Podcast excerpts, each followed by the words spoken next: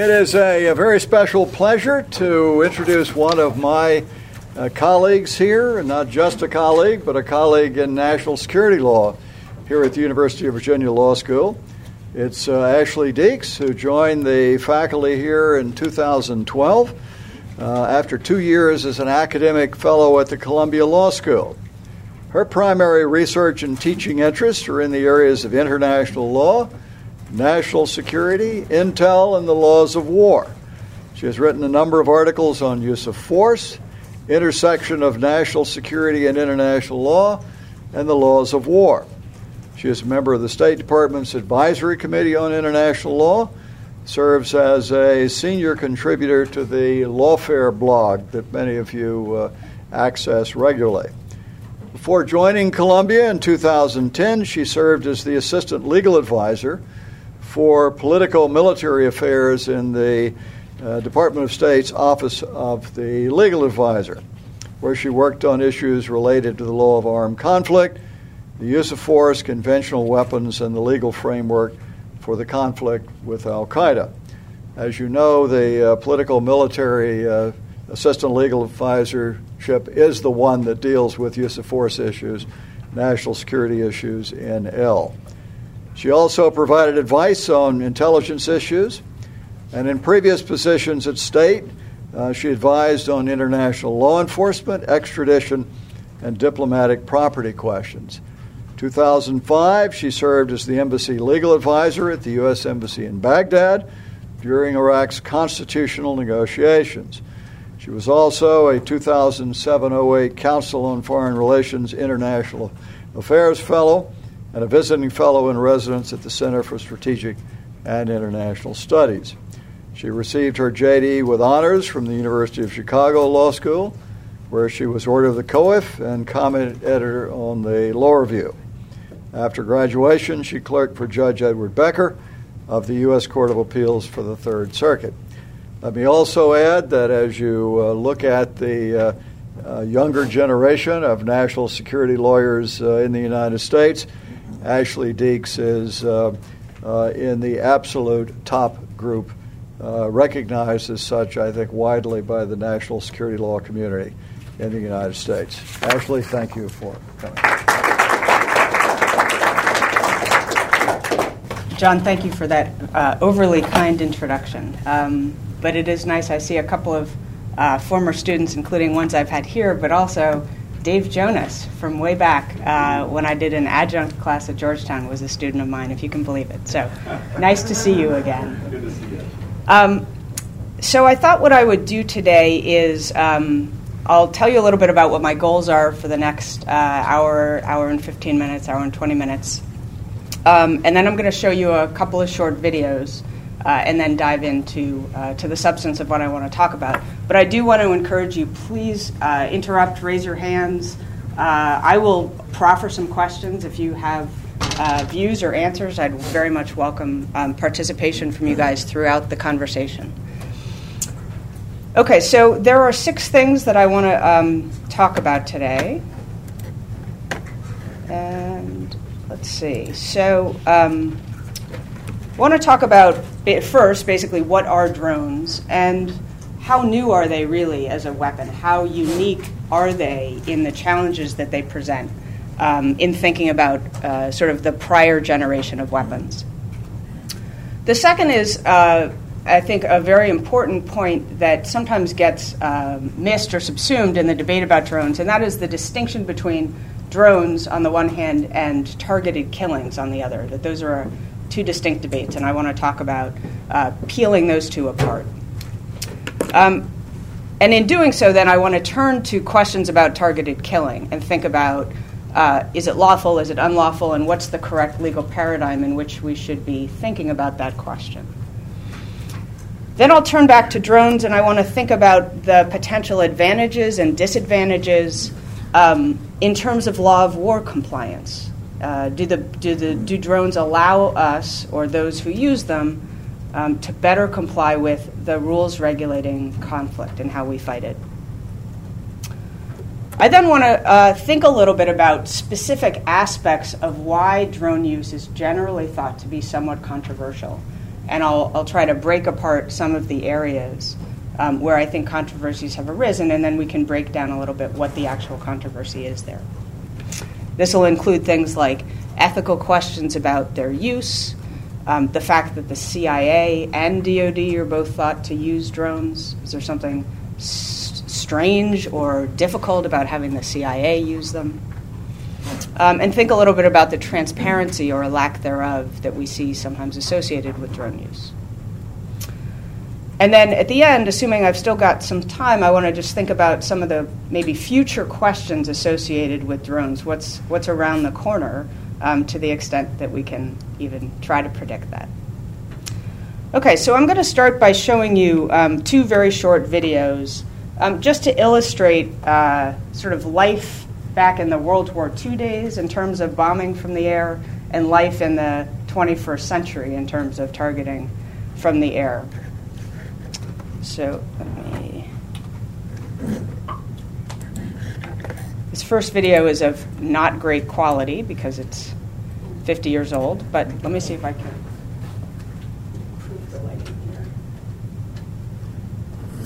So this is a video from the bombing of Hamburg, 1943.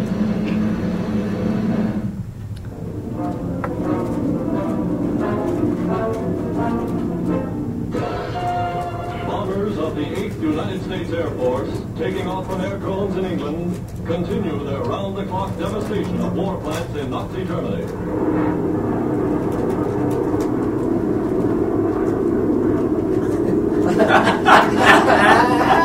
in broad daylight, mighty squadrons roar across the North Sea. Over Hamburg, Germany's principal seaport and number one war center, tons of bombs rain from the sky.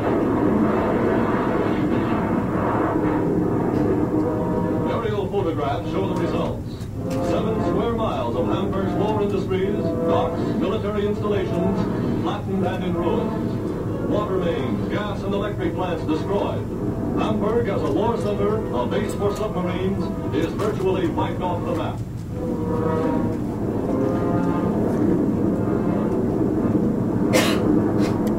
Okay, so I think you get the idea on that one. Um, so this next video um, is something that the Israeli Defense Force put out, put up on YouTube, um, shortly after it had targeted and killed a Hamas commander in Gaza City.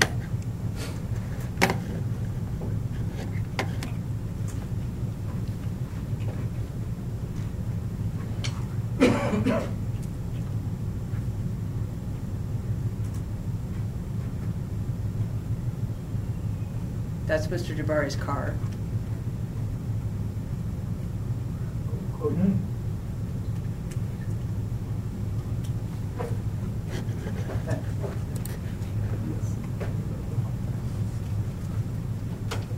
So in that last one, if you notice, uh, the car keeps moving, but there's virtually no damage in the surrounding area um, that the Israelis targeted. Okay, so um, first thing I want to do is think about um, how unique drones are as a weapons platform. And while today we're going to focus on the um, use of lethal force by drones, that is, armed drones, um, we should remember that there are lots of uses for drones, including by the military, that do not entail uh, forcible action. So, uh, our U.S. forces and other forces use drones to help see over the next hill. Um, they can hover and gather, gather lots of intelligence. Um, they can send that intelligence either to forces in the field or back to the command and control centers. They can track troop movements, they can track people planning IEDs on roads. Um, they were used in a hostage standoff in Algeria a couple of years ago.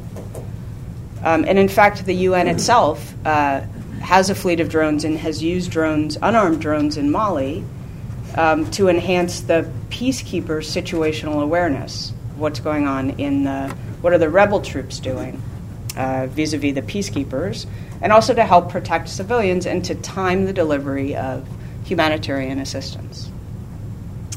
They are, we should remember, easily targetable uh, from the ground if, if they were used in a conflict between states.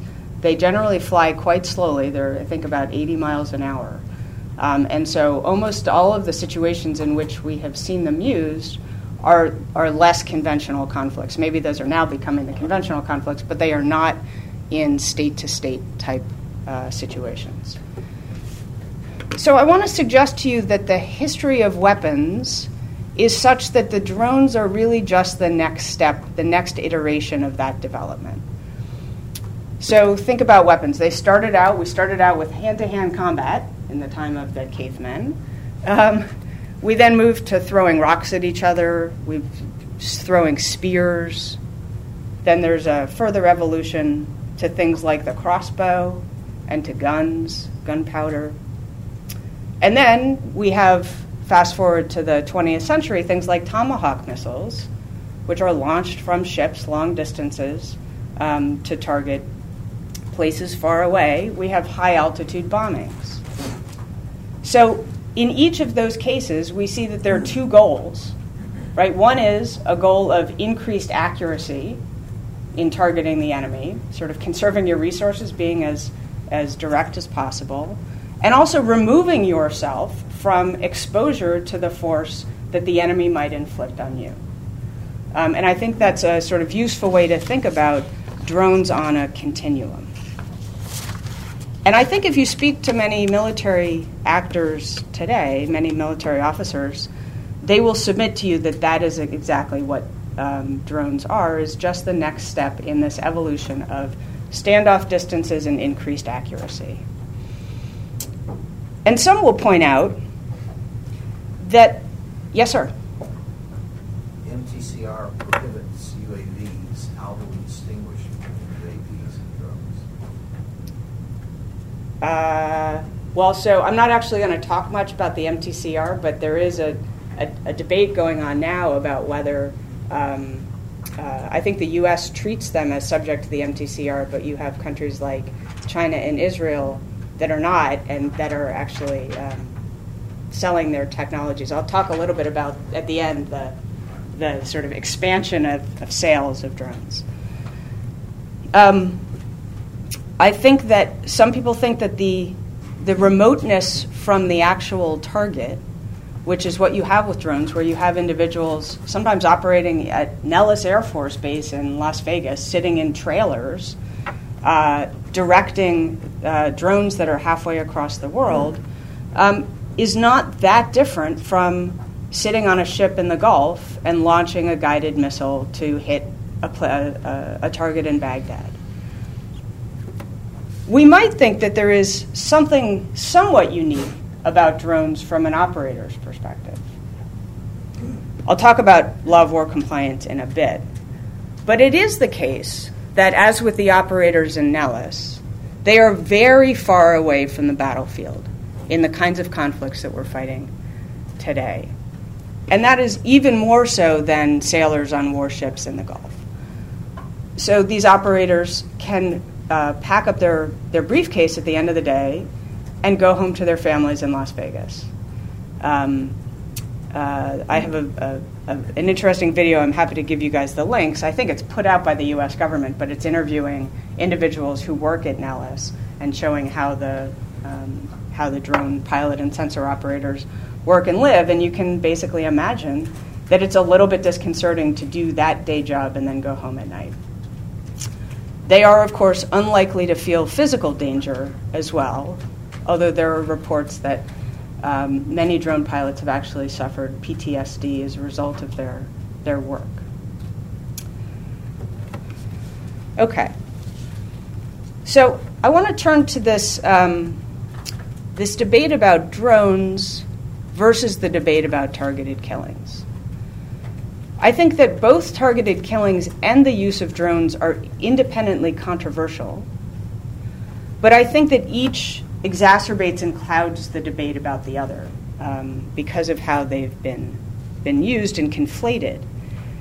I think that there are basically two issues here. One is may the US government target individuals, particularly members of Al Qaeda and associated forces, away from what we think of as a hot battlefield, So, in places like Yemen, Somalia, uh, parts of Pakistan, uh, in contrast to targeting people in Iraq on the battlefield or in Afghanistan on the battlefield. So, that's the targeted killing question. And then the second question follows on from that, which is may the US government or should the US government uh, use drones to do that? I think, frankly, the first question is harder and more complicated. And I think that at root, that is often what more people are concerned about than the actual employment of drones. We usually don't even use the phrase targeted killing when we're thinking about targeting people on hot battlefields, even though we might, be no, we might know who by name we are trying to target. We might be trying to target a, a leader of the Taliban in Kandahar, and we know his name, and we are intentionally trying to target him, but we don't think of that as targeted killing. We tend to describe targeted killings as things that are happening outside the hot battlefield. So I want to talk about this question here before we turn back to some drone specific questions. Okay, so um, let me just run quickly through some the jus ad bellum basics. I assume that many of you are very familiar with this, but um, I'm not positive, so I think it's worth setting it out.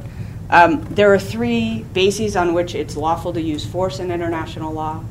The first is where the Security Council authorizes it pursuant to a Chapter 7 resolution, where it authorizes uh, a state or coalition of the willing to use all necessary measures to use um, to do a particular to achieve a particular goal. The second context in which it is not problematic to use force inside another state is where you have the consent of that state. Um, and there are some disputes about who has to give consent, must the consent be public, um, but in general, it's thought that consent can overcome the Article 2 4 prohibition on using force against another state. And the third case in which you're allowed to use force is in self defense. So, Article 51 of the Charter provides um, that nothing in the Charter shall prohibit a state from using force uh, to protect itself against an armed attack. So that's the threshold standard for invoking self defense. There are a couple of, uh, well, I should say, not just, not just a couple, there are many questions uh, about self defense that remain disputed among states and scholars. Um, one of the questions, which is relevant when we're thinking about targeted killings, is this idea of anticipatory self defense. So the Charter talks about um, being able to use force in self defense when an armed attack occurs. Well, what if an armed attack is about to occur and you're very certain of it, but it hasn't actually left the launch pad yet? Can you use force? Many people say yes, you can use force in anticipatory self defense, but the threat, the attack, has to be imminent. Um, so that also has been a source of debate because some, including the US, have said this idea of imminence, this right before it leaves the launch pad, uh, is a somewhat antiquated concept in a world in which we have non state actors who are operating in secret, who are trying to do things like get a hold of dirty bombs and so on. That the idea of imminence needs to be expanded a little bit to something like the last clear window before you can thwart an armed attack. Um, a further question that remains debated is um, what happens where the threat of the armed attack, um, it's, let's say it's non state actors operating from within another state's territory. So they're the ones that are about to attack you or that have launched an attack against you, but they're operating from within another state's territory. Can you go in and use force against the group that's attacked you? because you're violating another state's sovereignty by doing it. And so, what the US has said, and many other states have actually said over a long period of time, is well, if the territorial state is unwilling or unable to suppress the threat or to handle the, the actors in the aftermath of the attack, then you have a right to go in. But again, that remains not without controversy the unwilling or unable justification, I think, is is what if pressed, the U.S. government would have pointed to as, as justifying going in, for example, to capture or kill bin Laden in Pakistan, um, or to go in and kill Mullah Mansour in Pakistan. The idea being that Pakistan was effectively uh, supporting or cooperating or not ejecting these actors from their territory. Okay, so that's the very basic idea of um, the jus ad bellum. So, what is the legal framework for targeting individuals away from a hot battlefield? How does that fit into the, the jus ad bellum? So, here I think we've seen a debate about which of the following three theories applies. One theory is that the U, we'll take the US versus Al Qaeda as the sort of operative paradigm, that the US is in a non international armed conflict with Al Qaeda. Another theory is that the individuals they're targeting are basically each about to pose an imminent threat of an armed attack, which is what Ken Anderson has called naked self defense. And I'll say more about this. And the third is what some say actually, you're thinking about it all wrong the correct paradigm is a law enforcement paradigm and a human rights law paradigm, not an armed conflict paradigm. Um, and this has actually been a dispute going on now for, for many years, and it remains uh, unresolved as a legal question for sure, although I'll talk about some of the policies that may move those categories closer together. Okay, so what is this, what I'll call NIAC? What is the NIAC approach. So, as many of you probably know, um, the, the test for whether you're in a NIAC has two prongs. And one is uh, how organized is the group that you're fighting? Basically, has to be an organized armed group. It can't be one person, it can't be um, two guys who are on a joyride to sort of throw bottles out of their car. It has to be an organized armed group. And there also has to be a certain level of hostilities. What does that mean? Well, uh, it's something more than a, a riot or sporadic violence. Um, but there's this open question then. Um, the United States has actually referred to the possibility of the, both the first and second theories being the operative theories for targeted killings. But the question about the, the NIAC theory is can you actually accumulate hostilities that are occurring in a variety of different states to get you up to the threshold of a NIAC? What many people say traditionally, NIACs were thinking about civil war type activities, and so you're accumulating hostilities that are taking place within a single territory. But the US says, well, why should that be the case? It's not our fault that the group is operating from any of a number of territories. So we're asking a question about what is the level of hostilities around the world posed by Al Qaeda? So they're accumulating hostilities. Um, and other actors, especially those that adopt the third theory, say you have to ask whether the level of hostilities within a particular state, so within Yemen, by Al Qaeda against the United States, that's the test you need to use to determine if you can use military force in a sort of use of force armed conflict paradigm. So that fight continues because, frankly, the treaty texts um, and even the state practice in the past 50 years doesn't really clarify kind of what the, what the right answer is here. Okay, so that's the NIAC approach. Any questions about NIAC? Okay. Yes, sir. Just an observation or question. Yeah. The last point, um, the the open question as to whether uh, you can aggregate or it has to be within one Mm-hmm. state, isn't isn't that really a function of more traditional or conventional engagement as opposed to the very nature of asymmetric threats? So whether it's trans-border or transnational, it, it's it hasn't yet caught up with the current quote threat. Is that Yeah, I mean, I think that's exactly what the U.S. is saying. There's nothing embedded in the treaties that clearly says, you know, you can only have a non international armed conflict within a single border. Um, there's always, there, for a long time, there's been slippage of, of traditional civil wars across borders, but usually just sort of just into the next state. And what the U.S. is saying is, look, this is a different paradigm. This is Al Qaeda operating from Thailand. This is right post 9 11. They're in Thailand, they're in the UAE, they're in um, the Gambia. And that's not of our doing. That's the fact that they have decided to sort of spread themselves out. And we need to interpret the rules in a way that allow uh, sort of NIAC to capture this. Um, I think that's exactly right, that it's a function of sort of change. And there haven't been that many examples historically that look like transnational threats by non state actors. So there's not a great kind of precedent for the U.S. to point to. Yes, sir. um, doesn't the uh, battlefield include the, uh, also the territory of the uh, state country which is part of the conflict?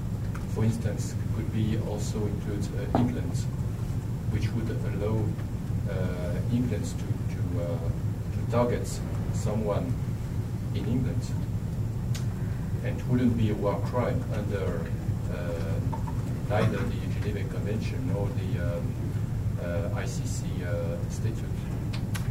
Yeah, so so an aggressive interpretation, if the U.S. were to kind of, or the U.K. were to take a very aggressive interpretation, it would say not only can we target members of Al Qaeda in Somalia who are plotting against us, but if there is a cell in London then we could use military force to target that. States have not taken that approach to date. Um, you know, the U.S. toyed a little bit with this idea of holding American citizens as enemy combatants inside the U.S., and that was very controversial. And a couple of cases went up almost to the Supreme Court, and the U.S. mooted those cases out by putting the individuals into a criminal process because I think they were concerned that there was going to be precedent from the Supreme Court that said you cannot hold these individuals, and this is detention, right? Not targeting a more slightly more modest context. They were worried the Supreme Court was going to say no, and I can guarantee you that it would be a cold day in hell before the Brits use a drone strike against somebody in, in London, right? That would be that's that's seen as a bridge too far. Well, you might say, well, that's not really fair. They're treating people inside the UK differently from outside the UK, but that's where we are. But the thing is, uh, under law enforcement, you can't do this, obviously. But under uh, law of war, you can. That's right. Well, so I'll talk a little bit about what the standards are for law enforcement, and I think I want to point out the way in which perhaps the that legal paradigm and the armed force policy paradigm are coming together a little bit. I'll tell you what I mean in a sec. Okay, so um, so what's the naked self-defense approach? It sounds risque. Um, so here's here's what um, what Ken Anderson means when he says this, and I think it's just sort of a useful paradigm. It's basically that um, single individuals can be plotting overseas to basically maybe they're the the mastermind behind a plot to they're going to put a bomb on a U.S. aircraft, commercial aircraft. Um, they're posing a, imminent, a threat of an armed attack, an imminent threat of an armed attack that triggers your right of anticipatory self defense. But note here that it creates a higher standard than the, than the non international armed conflict paradigm, where in NIAC, basically all you need is for somebody to be a member of Al Qaeda. It could include a foot soldier.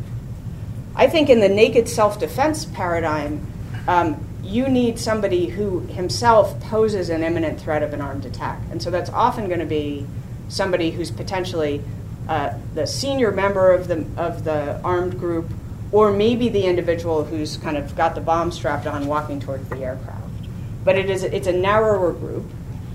And the use of force, the force you're using against them, has to be fed through the traditional self defense paradigm which requires you to assess first whether force is necessary. And second, the level of force that you can use has to be proportional to the threat. And so that might mean just dis- disabling or capturing a single, the single individual who's posing this threat of an armed attack.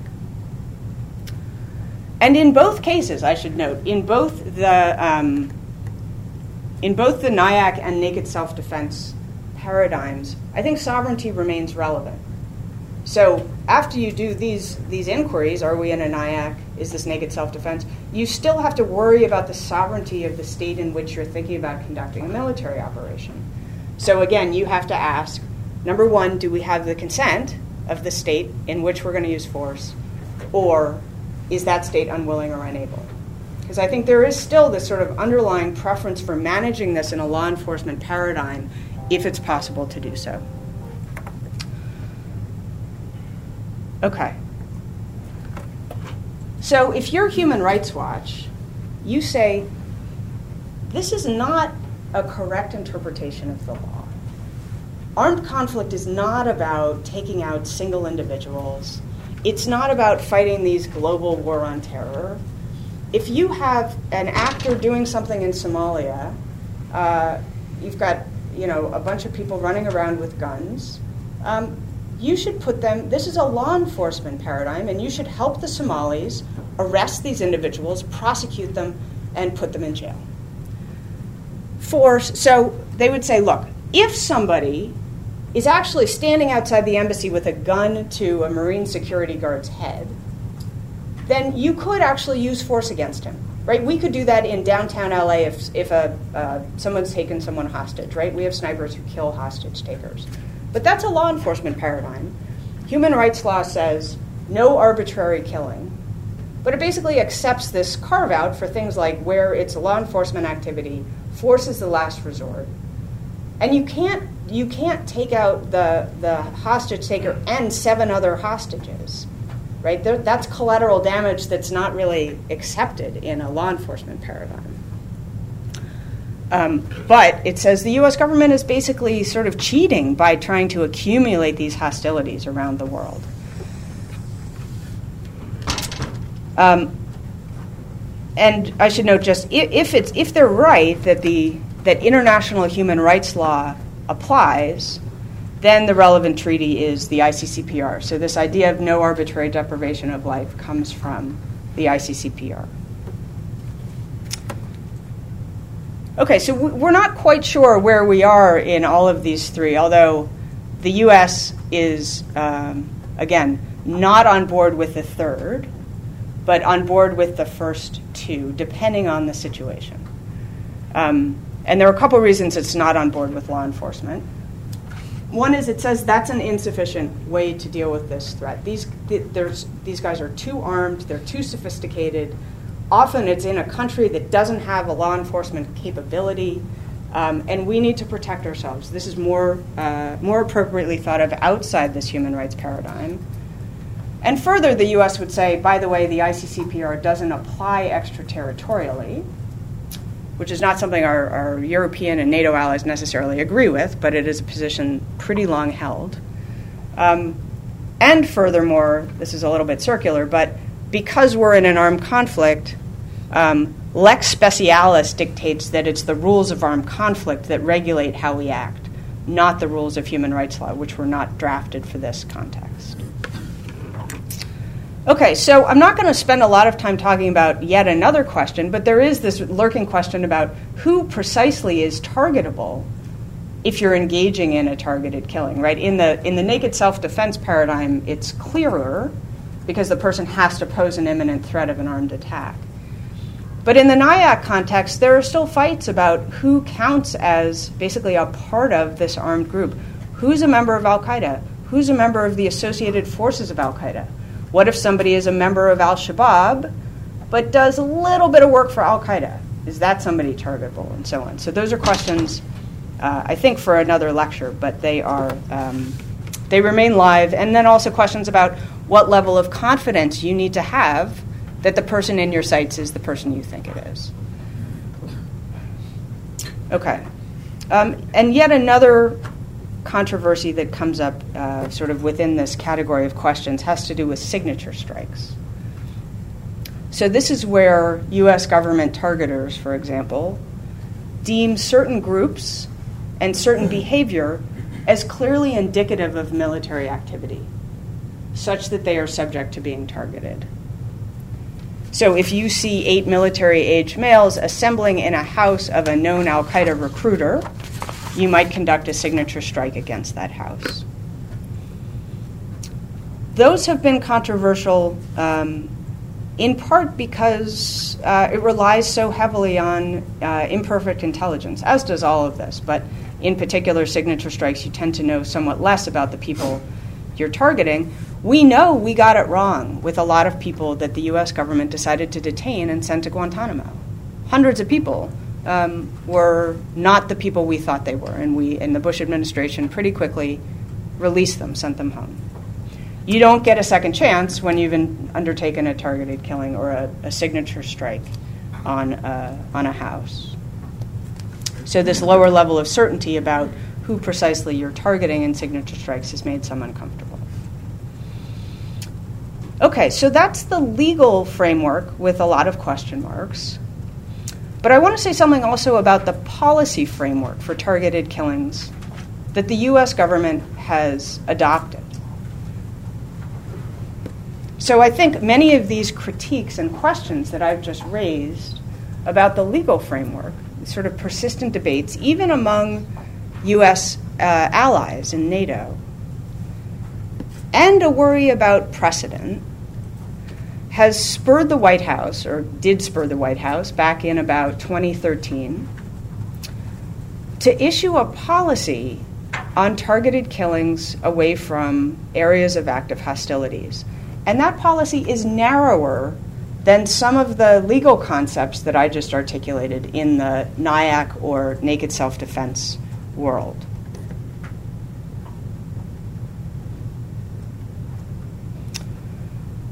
So I put on the screen a couple of the key points from the 2013 policy to help illustrate how it goes beyond what the law of war requires of a state fighting an armed conflict. So, for example, it's, it's long been the US view that the laws of war don't require you to capture somebody uh, over killing them. That is, you have a choice, but you're not required to capture them if you can. You could choose to kill them if they're an enemy armed force. The policy says the preference is for capture. And it articulates why. It says very often there's useful intelligence to be gained if you detain the person. Um, and so our preference is going to be to capture where possible. And you can imagine lots of things that would preclude capture, right? The host state says, no way are you coming in with a bunch of boots on the ground. Um, or you're worried that it will endanger civilians on the ground or you uh, sort of excessively endanger your own forces. Um, but the preference is nevertheless there. The policy also says it requires near certainty, it requires the U.S. Um, targeters to have near certainty that non combatants will not be injured or killed. That is not a requirement of the laws of war. The laws of war, as I'll talk about, require you to, um, to act in a, a jus in bello proportionality uh, apply that to your strike, but it does not mandate that there be no collateral damage. And yet, this policy does require that. The law of war, yes, sir, Mr. Smith. The definition of near certainty is it the U.S. intelligence community's definition, which the military generally has bought as essentially 90% probability, or is there another definition associated with it? So we don't know. Um, and one of the one of the reactions to the policy is, well, this is great, but there are a, a, number of terms in here that are somewhat malleable, and you haven't told us how you're going to interpret them. So it's a good question. I don't know whether it tracks uh, a 90% standard. Is it a 95% standard? We, we don't know. Um, I should add there is a there is a, a more detailed uh, policy hidden behind a, a curtain still. It's still classified. And there have been noises from the White House that they are going to try to declassify part of that to give more detail, but we have not yet seen it. Okay, so I was also going to note that um, the policy says you can only use force against persons who pose a continuing imminent threat. So that sounds a little bit like our naked self defense idea, right?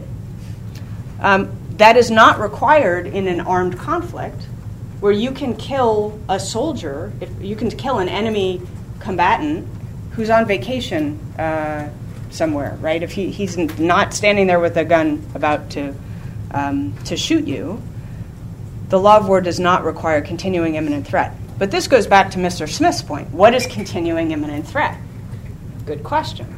Um, we have an idea of what imminence means from this uh, 1836 Caroline case, where imminence really meant imminent.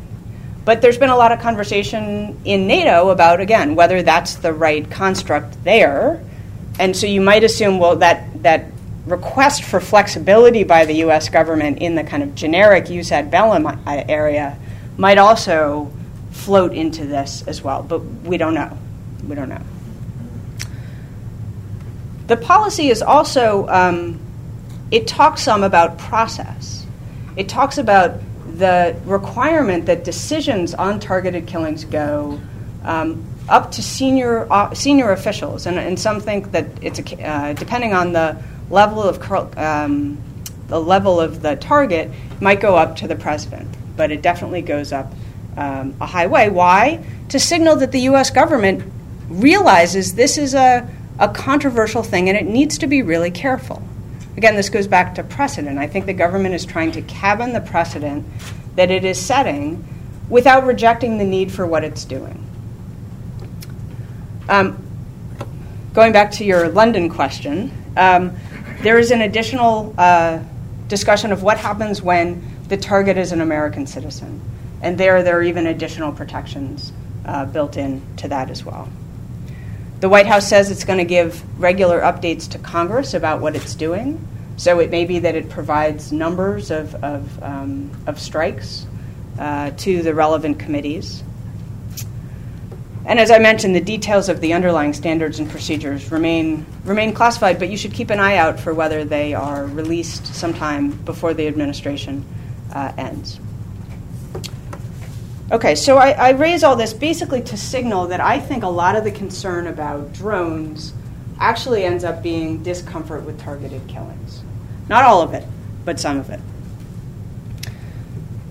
Now I want to talk about, um, let's go back to, um, to uh, drones and law of war compliance. So the US government view is that drones clearly facilitate law of war compliance. And by this I mean the rules that regulate how you fight armed conflicts. Harold Koh made this point right when he came into office in uh, 2010 at a speech he gave at the American Society of International Law, and John Brennan and others have talked about this subsequently. So, the first principle that the US and I think others think that drones facilitate is the rule of distinction. So, distinction, as you guys may have already heard from other speakers, is both a treaty and a customary rule thought generally to apply both in international and non international armed conflicts that requires a state uh, to distinguish between military objectives on the one hand and civilian objects and civilians on the other, and only target the former. So, how do drones help distinction? Well, it increases your confidence that you are watching and about to target a military objective when you can hover over that target. You have uh, pretty high resolution lenses. You can see who's coming and going. You can see markings on buildings or markings on cars, and so on. So, because you can spend days watching a target rather than hours or minutes, uh, it might increase the, the, um, the satisfaction of the, the rule of distinction. A second rule that's also helped by drones is proportionality. So, again, here the treaty and customary rule is that anticipated collateral damage cannot be excessive in proportion to the anticipated military advantage. So, how do drones help that? Well, again, if you have better intelligence about who's inside a particular location or who's inside a car, um, you're more likely to know whether there are civilians inside the car. Um, uh, are there children around? What are the patterns of life? Is there a point in time at which uh, the wife and three children leave to go to school or the grocery store? You can figure that out and thus reduce collateral uh, damage from strikes. It is also possible, I think, that those who are operating these systems, and again, often these are people quite removed from the battlefield, might be Nellis, might be other places, they might be less affected by the heat of battle.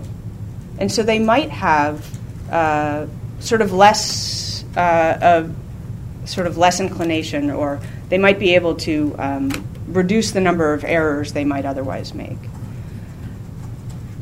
And I think whatever you think about the Israel Hamas conflict, the video that I showed you earlier shows that it is possible for, uh, to use drones to wait until um, there are not civilians nearby to conduct the strike and thereby minimize collateral damage. Yes, sir. I was just going to add to your point about when they're removed from the conflict. Mm-hmm. Um, so, in a previous life, when I was in the Army um, in downrange, my commander made a distinct decision to, to, for me not to have a seat in the operations center where you could see everything because there is a distinct issue of when you're sitting there watching what's happening, everyone kind of gets ramped up. And it's much easier to buy into what folks want to do, right. and you start to dis, you start to disengage from what should we do legally to okay, now my emotions are playing in. So what I would do is I would come in and then start asking the necessary questions and go through uh, the process that way. And just to be clear, you were serving as a JAG? Yes. Yeah, okay. And so it was much easier to uh, be more factual yeah. and, and then rely on the policies and the laws and the regulations in order to make those. And you could even go in, I remember one, one time asking specifically because there were um, uh, non-combatants in a certain area, we would ask, you know, what's the trajectory of the of the missile that's going to hit this? You know, how can we contain it to this one room or this one building and things like that? Mm-hmm. Whereas when you watch things happen and unfold, it's much harder to do that. Right. That's very, very interesting. So thank you for that. Uh, you should be up here teaching instead of me. Um, so, uh, anyway, so um, in addition to uh, proportionality, I think there's also this idea of precautions. Um, this is contained in Additional Protocol 1, to which the U.S. isn't a party, but I think it thinks of it as uh, either custom or an appropriate rule, which is that states have to take feasible precautions uh, before attack to try to avoid or minimize civilian casualties and damage to civilian objects. So again, drones offer a benefit here because it allows you to wait until people leave at nine o'clock and uh, uh, the the civilians to leave at nine. It's also easier to call off a drone strike at the last minute than it is to call off a Tomahawk missile at the last minute. Um, and drones tend to allow the use of quite precise ordnance, which again limits the blast radius of some of these strikes. But note also what's happening here is that there is an increased expectation um, that these strikes will be incredibly precise and that they won't produce collateral damage. Um, especially, some people say, because look, the U.S. is not uh, putting its forces in harm's way. Um, so it should spend more time loitering and it should be more careful um, because you're not asking a soldier to kind of go in and do a night raid. Whether that's fair or not, we can, we can talk about. Um, and I would still note that even though people think, well, drones mean you have nobody kind of on the battlefield at stake, I'm not sure that's entirely right.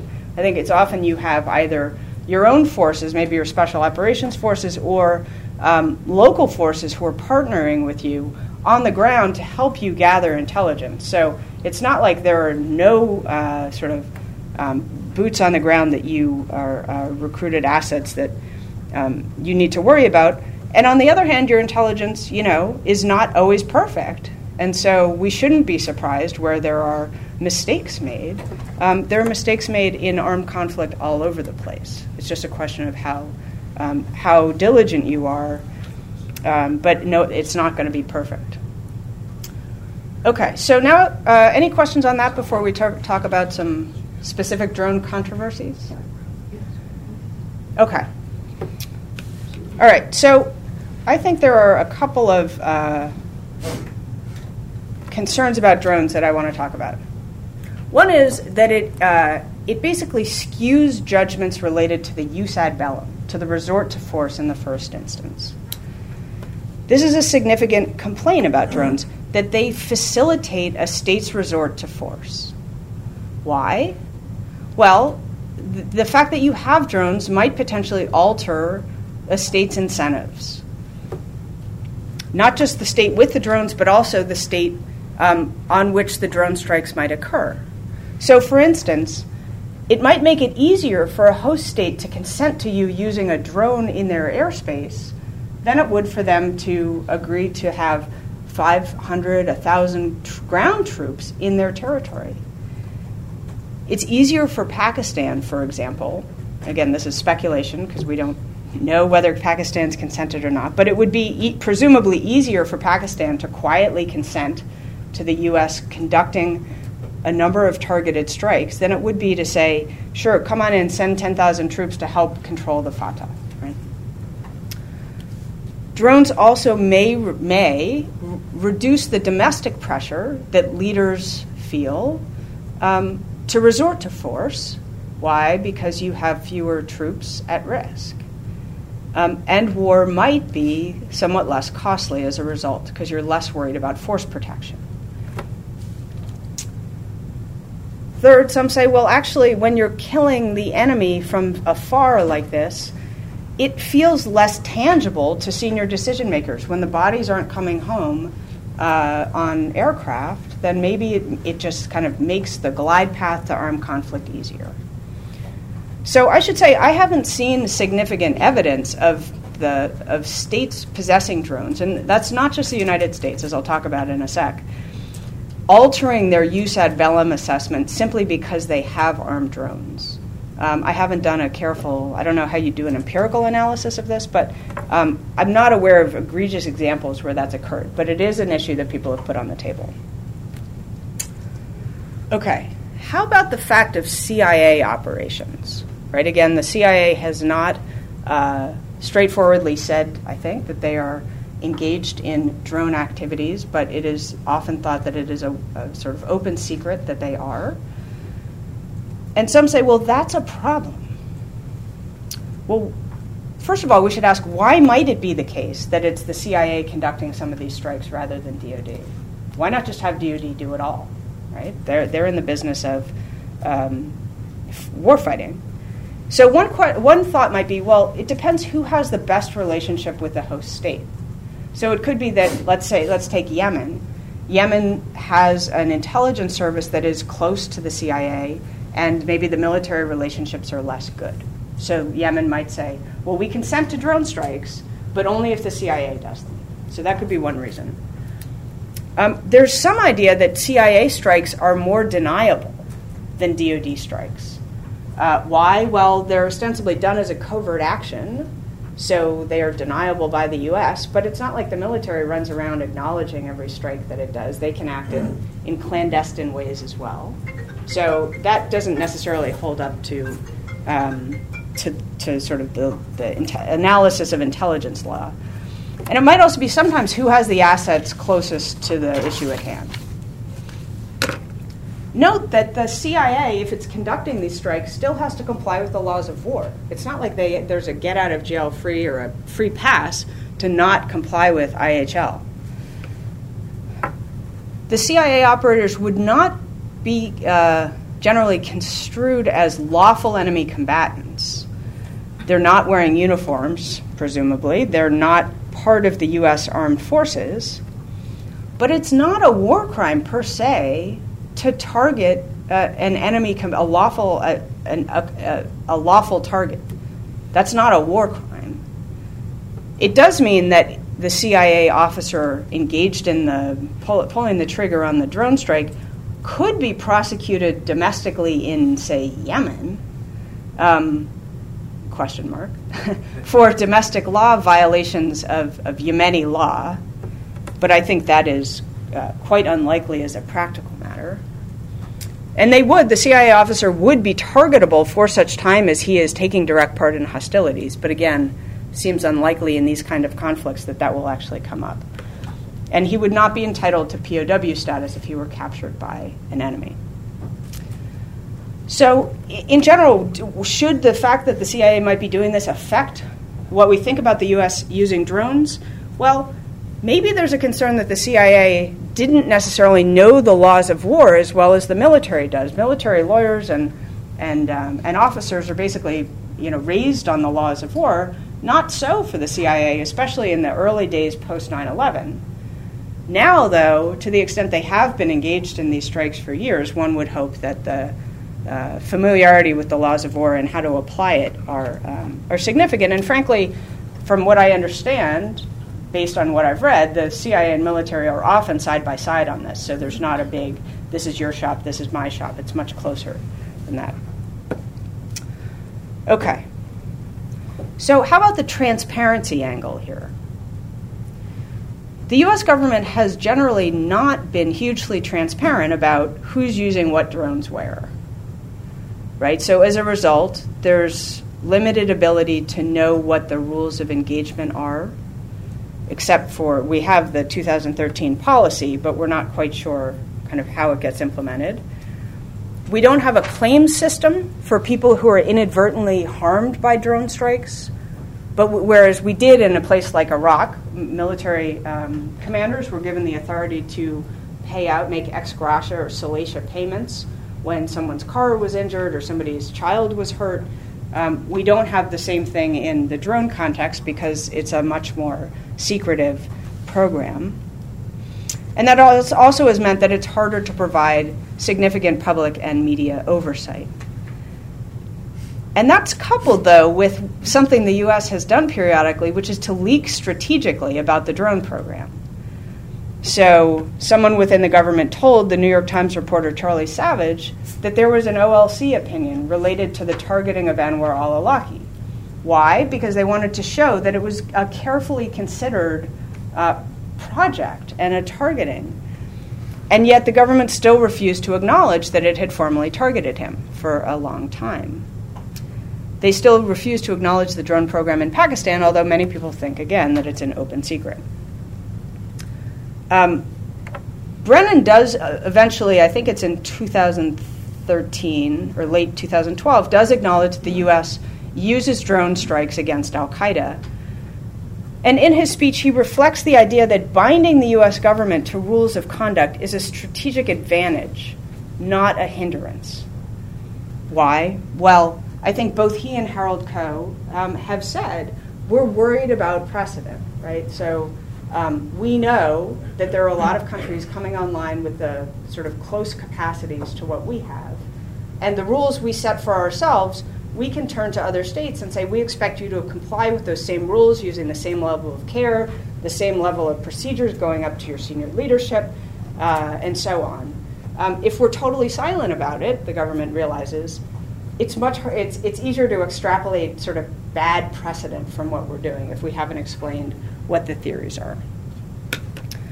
So, you know, we should ask ourselves should the US government be even more forthcoming than it has been um, about what it's doing? And what would some of the downsides be, right? Transparency is not all an upside, uh, including in, in military and intelligence operations. I think one big downside about being more transparent is uh, relates to the consent of the states in which you're conducting these strikes. Right? So a state might consent, but do it secretly and say, I cannot have my consent be made public. I would rather stand up and be able to criticize you for what you're doing while secretly clearing my airspace for your drones um, than openly acknowledge that I've consented. We might say in a democracy, that's terrible. You should, you should own the consent that you're giving to other states and you should talk to your people about it publicly. But a lot of states we're dealing with, that's not the, the sort of political situation there. What are some other alternatives? Well, we could turn over operations more to the, the host states to engage either in their sort of their own non-international armed conflict with these groups um, or law enforcement. But here, I think it's hard to find capable partners in Yemen and Pakistan and Somalia even if they're trying and we're trying to train them. It's not, um, it's not a perfect solution. Another way to be transparent is you could post more videos of strikes like the Israelis did. Um, but we should ask which way that cuts. I think some people were sort of shocked that the Israelis put that up, either because they thought, wow, that's really transparent, or you're kind of celebrating the death of somebody. Um, so I don't know. I'd be curious about your reactions as to whether the U.S. should post more videos of its strikes. That's it. I mean, part of the difference is that with Israel, um, you, know, a democratic government, they can post that stuff online without worrying that their general public is going to be like, "Oh my God, I can't believe you did this." Um, whereas, you know, with us, the problem is that there's always going to be such a detachment from the threats in the world amongst the American public uh, that it actually jeopardize our ability to prosecute those threats, uh, where it's not the same. Do you think there's more than we could be doing to, to clarify to the public what the threat is without, without freaking them out? Right? For Israelis know what the threat is. Right? I, I mean, I do think that that is an aspect that the government needs to work on more. Um, but the, uh, you know, because even, you know, you, you have things like Orlando happen every couple months or so. And, uh, you know, the public quickly forgets. The, the public views it as like, oh, that's, you know, one city in this vast country type of thing. Um, you know, whereas every Israeli knows their entire life that they have a continuous threat to Right. the survival of their nation Right. uh, surrounding their borders. Right.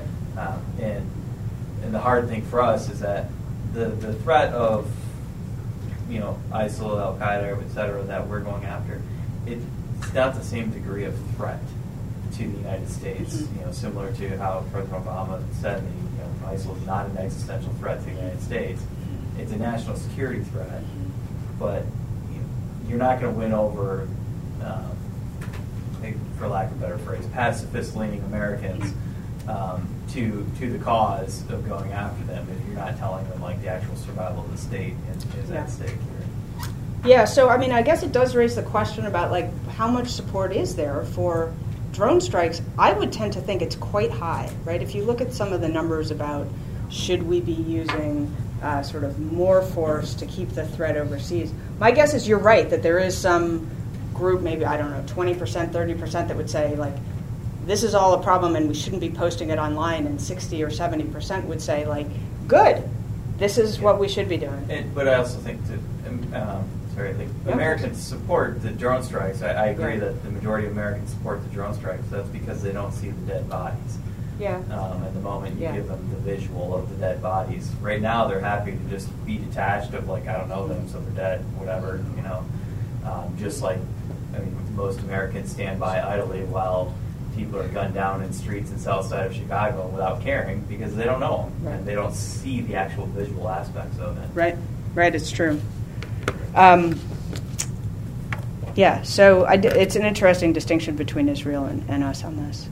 Um, we, the U.S. government could say more about who it thinks is lawfully targetable. So they've said stuff at a broad level, but we don't know kind of more specifically uh, the types of people we deem part of Al Qaeda or associated forces or part of the Taliban. Um, the U.S. government has said, well, being more specific will actually allow individuals to tailor their behavior to kind of move themselves outside the definition. I guess my reaction to that is then good, right? Then they're changing their behavior to render themselves non targetable. I suppose uh, there might be some people who continue to do bad stuff that doesn't fit quite within the legal definition, but um, that's been, uh, I don't know, on the table for a while. And you could say more after the fact about who you targeted and who got killed.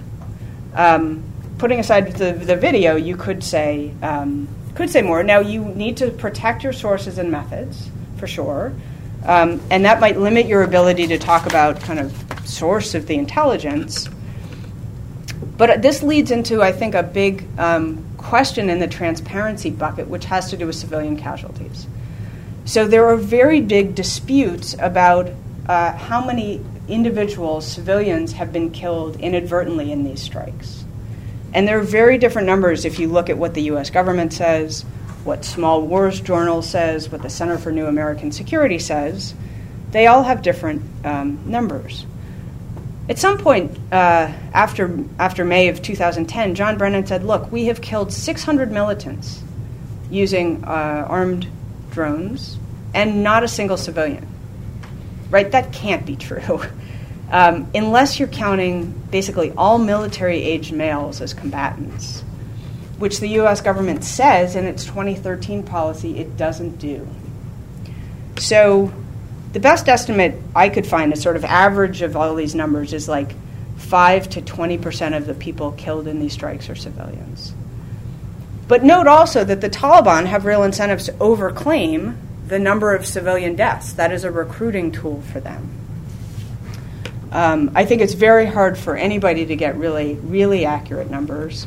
And I, I, from what I understand, the U.S. actually uses drones to kind of hover over after the fact, uh, uh, where a strike area, to loiter over funerals and so on, to try to figure out and to monitor uh, communications to hear what people are saying about who was killed.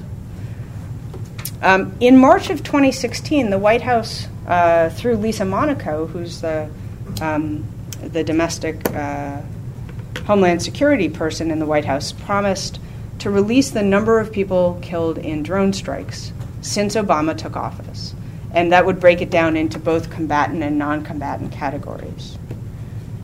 I would guess that it would not necessarily break it down by year, although it might. I think it's unlikely that it would break it down by country for the reasons of sort of secret consent that I've mentioned. And I think it's also unlikely that it would break it down by agency, given that the, the role of the CIA remains ambiguous here. But there has not been this release yet. Um, I would hope that it would come before the end of the Obama administration. I'm sure the process of counting and the process of declassifying is very complicated. Okay, but in theory, you might think drones actually do increase accountability in one area, and that is internal to the government. Right? So everything's on tape. Uh, it's easy to track what happened, it's easy to track who decided what, uh, or at least easier, in contrast to being deep in a jungle with a platoon of, of soldiers and no video cameras. So again, the stuff on the tapes is generally not made public, but it's certainly within the government uh, and within the military and, and, CIA in particular. I think helps for internal executive accountability. How am I doing on time? Okay, so um, no skin in the game. Yeah, sir. Before we move on, yeah. just to jump back to the CIA, an interesting point is we actually the ADI department next door, so our international law department that we're a part of, we once a year go and work with you know, a big room of them, CIA personnel, a lot of analysts, whatever, but uh, it's very interactive. They're very engaged. They ask a lot of questions. We teach the law of war. So there's, yeah. yes, I don't think they have as robust of a training in it yep. like we do as lieutenants, but uh, there is a healthy relationship and there's, there's some of that. Yep. And I assume that that has sort of increased and solidified over time. That might not have been in place in 2001. Yeah, but now it's. I don't have much context on that. Yeah. It's, it's, a good it's useful. Yeah. It goes back Thank about seven or eight years. Yep. Yes, sir. FYI, this morning the Washington Post is carrying a story on CIA and military drone operations in Pakistan and in Yemen. And the last couple of months, CIA has started handing over the trigger to military so that they're not actually pulling the hmm. trigger at, at any sort of rate like it was. Mm-hmm. So yeah, interesting. That's a good change as a former CIA officer to, to be happy Handing it back. to get us out of paramilitary. Yeah. There had been some interest, including by John Brennan, I think, to do that, and there was some pushback in the Senate, right? The SSCI and, and HPSCI said, well, I don't know. I think because they were worried they'd lose access to knowing what was going on, right? It's committee jurisdiction. Okay, so I'm going to speed up a little bit. So, skin in the game. Um, you sometimes hear, well, it's sort of an unfair fight, right? You have a country that's extremely technologically sophisticated, and they can fight in this sterile way. They're not at risk. There's no skin in the game. That just seems fundamentally problematic. Um, there is, of course, n- nothing in the law of war that requires you to be present on the battlefield. Um, there are rules that require you, for example, to make sure that your weapons aren't indiscriminate, or that, um, you know, of course, you have to follow things like proportionality and distinction, but there is not a sort of you must be present rule. Some people say, well, this just isn't honorable combat. So, um, Jamie, I asked the class this, sort of what their reaction was to this, and uh, they were overwhelmingly nonplussed by the argument. I think there were one or two that thought maybe there was something there, but they said, look, this is just an advantage that higher tech states have. Right? Do we really want to force people to stand exposed on the battlefield where they don't have to? Right? Is that your recollection of Oh, yeah. where we came at? Yeah. Okay. Um, how about strategic costs? So the argument is that by using drones, we are multiplying enemies, especially in places like Pakistan. You had a family member killed by a drone, you're more likely to take up arms, the argument goes, against the U.S. or to support individuals and groups that are fighting the U.S. I'm sort of puzzled that we don't actually have more conclusive evidence one way or the other on this. There, you see studies periodically saying, yes, of course that's right. You're just um, pushing people to the enemy side. And then you sometimes see competing reports that say, no, actually, if you interview people in, in the FATA, they say the drones are generally hitting the right people and good on you. So um, I don't quite know why there hasn't been a kind of more comprehensive, maybe meta study about this. You might also ask, well, aren't drones just incidental in this argument, right? You have similar effects in Iraq, where you have our troops going in and doing night raids. That could be extremely unpopular and, and create resistance from um, the, the local population. And that's not use of drones, that's just maybe part of fighting the kind of groups we're fighting. There's also this idea, uh, sort of a separate but related effect, that drones actually cause significant anxiety in the people living under them, right? So they fly high, but they make a noise that you can detect, and it creates this real anxiety of like, when is it going to hit? What's it going to strike? Um, again, the law of war doesn't prohibit that if it's incidental to your military operations. You aren't allowed to take an, uh, an act, the primary purpose of which is to spread terror. But that's not what the drone hum is doing. It's, it's geared towards real military operations. Okay, and then finally, how about this idea of bargaining chip strikes? So some people say, look, the U.S. is basically kind of doing dirty work in other states' armed conflicts. So there was a New York Times article a while back that was suggesting that the U.S. uses drones in some case at the behest of the territorial state, the state that's consenting, not to target our enemies, but to target their enemies. And these are called bargaining chip strikes. So is that necessarily a bad thing? It, it, it could potentially open the U.S. up to claims that it's aiding and abetting war crimes if the host state is saying you should target my political enemies, right? That wouldn't be permissible. Um, it might actually impose on the U.S. some obligation to do a little bit of digging to figure out who they're being asked to target. Um, but, uh, but that's a, a, final critique. Okay, so I want to quickly show uh, one more video as we're thinking about kind of the future of drones. Where's my. We developed a nano quadrotor capable of agile flight. You guys see this?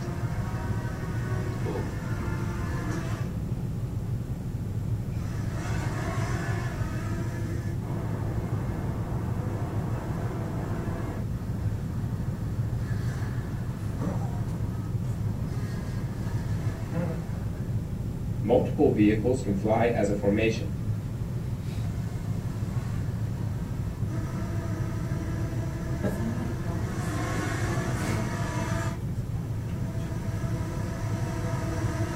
sound like mosquitoes. Yeah. Yeah.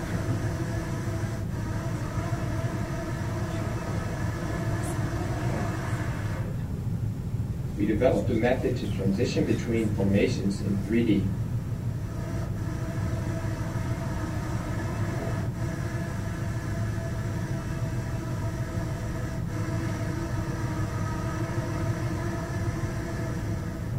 The team can also navigate in environments with obstacles.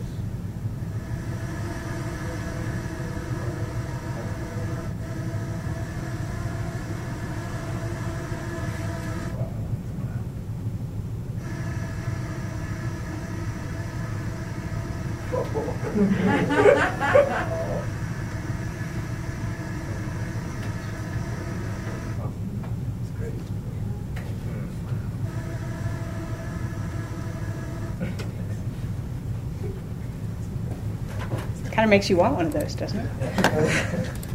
Apparently, they're illegal in Charlottesville. Okay. Um, so, I guess I have three thoughts about the future of drones. And this video isn't even, it's a couple years old. I think the, they're getting even smaller and even uh, more nimble. But um, let's envision a future in which we have lots and lots of quadrotor drones with or without lethal capacity, right? These are too small to carry uh, lethal yet, but they're increasing battery power, they're increasing camera power, they might be increasing strength of what they can carry. Who benefits in a world in which we have these micro drones?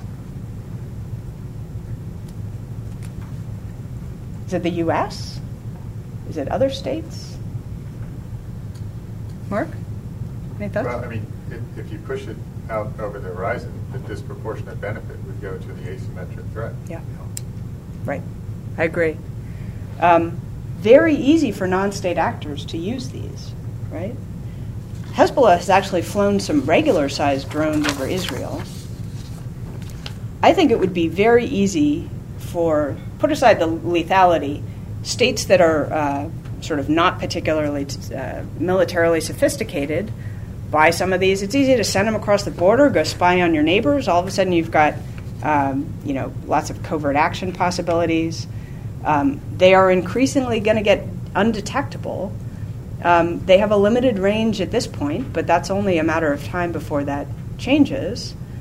I should refer you, by the way. There's a good article by Gabby Blum, who's up at Harvard, um, who did a, a, like a sort of 17-page kind of policy piece, uh, where she starts out the piece by envisioning she's in a shower and she sees a spider, and she doesn't know whether the spider is uh, a lethal robot sent to shoot poison into her leg and kill her, whether it's uh, got a miniature camera and it's been sent by a guy down the street to sort of film her in the shower, or if it's just a regular spider. Um, and she sort of plays out a world in which the threats become increasingly diffuse and increasingly small and increasingly individualized. So I, I commend the article to you. Um, I do think you can see. Yes, sir. Just a, a, a point, you know, already we see uh, international criminal organizations flying drones with uh, narcotics across our borders, and those kinds of activities have Yeah. already started.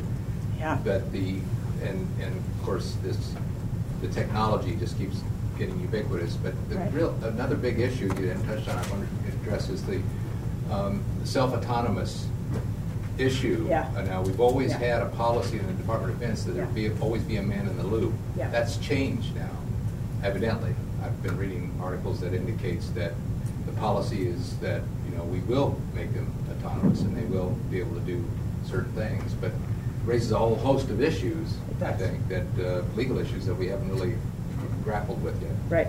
Well, so that's interesting. So there is a um, there was a DoD directive from maybe two years ago on autonomous weapons that basically said um, we are for, for now going to do man in the loop or man on the loop, Yeah. and that we basically won't be doing fully autonomous except for cyber. Um, but if you read through the lines, I do think there are a couple of, of kind of convoluted outs to that policy having to do with how high an approval waiver you get and so on to develop autonomous weapons. But I think the general U.S. posture at this point is that we're not at a point at which we're going to be producing and using fully autonomous weapons.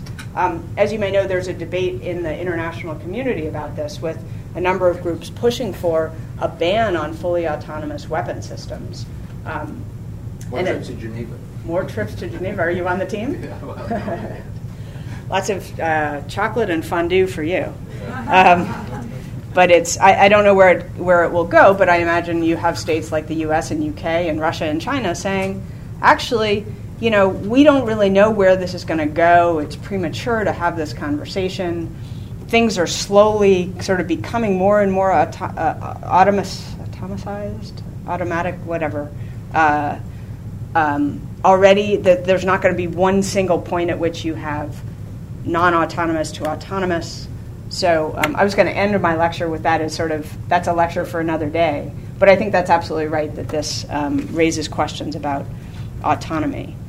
Um, but I, I just imagine in showing the the, the last video that um, we will probably live in a world pretty soon where everybody's got their own personal micro drones. And I mean, do any of you own drones, personal drones? My husband has a couple on our mantelpiece.